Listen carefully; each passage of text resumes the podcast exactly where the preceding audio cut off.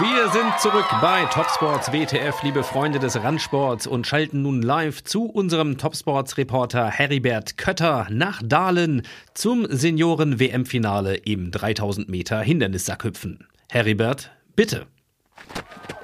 Und wir kommen genau richtig, denn das Feld ist auf der letzten Runde des mörderischen Parcours. Sieben Hindernisse der Kategorie Triple X. Und an der Spitze hat sich eine Ausreißergruppe gebildet.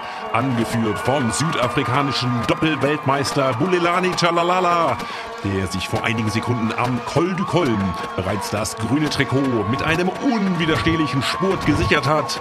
Und jetzt überhüpft er die Quarterpipe und verschärft eingangs der Gegengraden nochmals das Tempo. Das ist ganz großer Sacksport hier in Dahlen.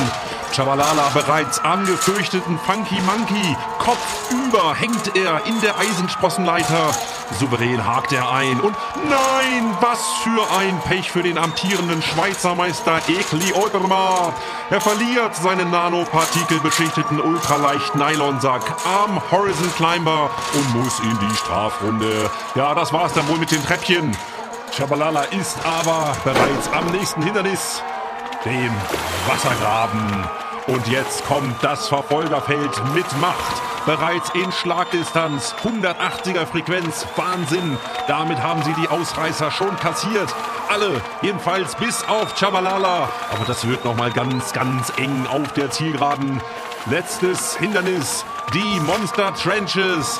Ein solides, drei Meter tiefes Matschloch mit einem 5 Meter Matschberg am Ende, dem Matterhorn. Aber genau dafür hat Chabalala sein Höhenangst-Trainingslager am Tafelberg absolviert. Nur noch fünf, vier Meter Vorsprung vielleicht. Eieiei, wird das eng. Massensprint auf der Zielgeraden. Noch 20 Meter.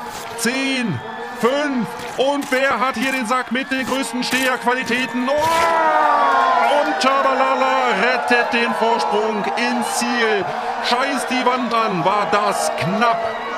Was für eine Adrenalin-Explosion hier am Ende. Zwei Hundertstel Vorsprung nach 3000 Meter Hindernis-Sackhüpfen. Deluxe! Dahlen, die pittoreske Metropole des Sackhüpfens, steht Kopf. Und wir hoffen natürlich auf ein Exklusivinterview, wenn der Sack die Materialdoping-Kontrollen absolviert hat. Und damit gebe ich zurück in die angeschlossenen Funkhäuser.